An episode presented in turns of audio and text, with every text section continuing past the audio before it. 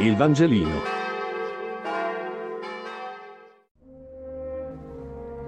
Martedì due novembre.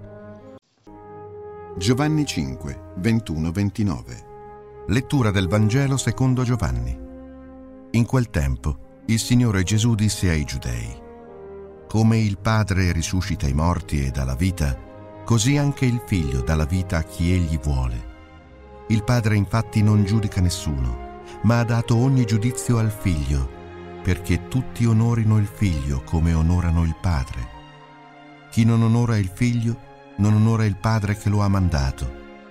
In verità, in verità io vi dico, chi ascolta la mia parola e crede a colui che mi ha mandato, ha la vita eterna e non va incontro al giudizio, ma è passato dalla morte alla vita. In verità, in verità io vi dico, viene l'ora, ed è questa, in cui i morti udranno la voce del Figlio di Dio e quelli che l'avranno ascoltata vivranno. Come infatti il Padre ha la vita in se stesso, così ha concesso anche al Figlio di avere la vita in se stesso e gli ha dato il potere di giudicare, perché è Figlio dell'uomo. Non meravigliatevi di questo. Viene l'ora in cui tutti coloro che sono nei sepolcri udranno la sua voce e usciranno. Quanti fecero il bene per una risurrezione di vita, e quanti fecero il male per una risurrezione di condanna.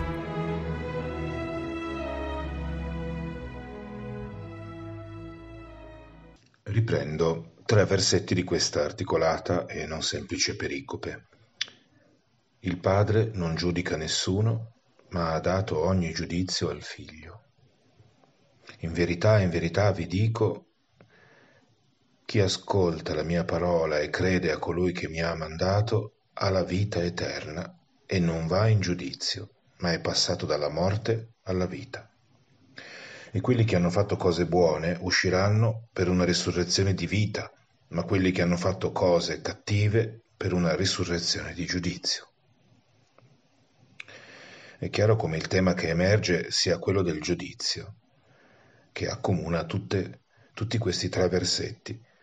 Ma sorprendentemente non si parla del giudizio di Dio, o meglio, si dice che il giudizio non appartiene a Dio. Il Padre non giudica nessuno, ma al Figlio. Già questo è un capovolgimento radicale delle concezioni religiose e della giustizia del mondo antico. I greci, gli ebrei, forse tutti i popoli antichi, in assenza di criteri umani sicuri, rimandavano in ultima analisi agli dèi la garanzia del giudizio giusto, o l'ar- comunque l'arbitrio di ogni giudizio.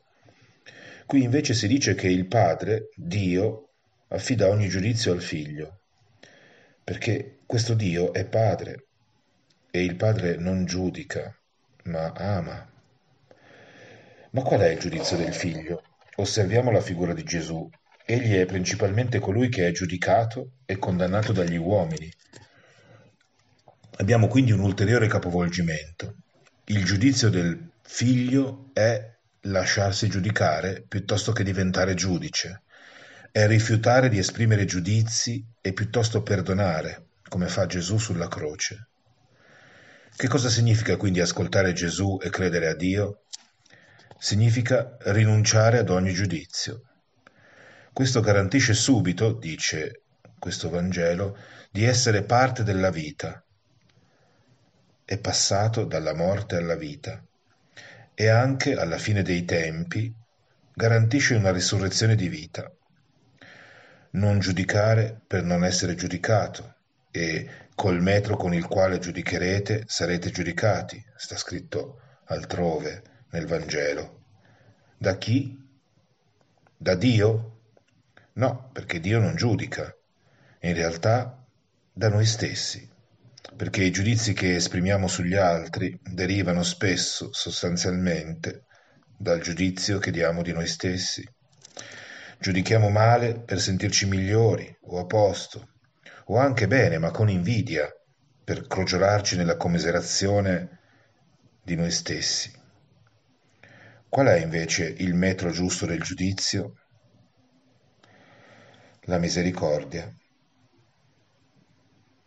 in primo luogo, verso noi stessi, così dice il Signore. Il Vangelino. Buona giornata.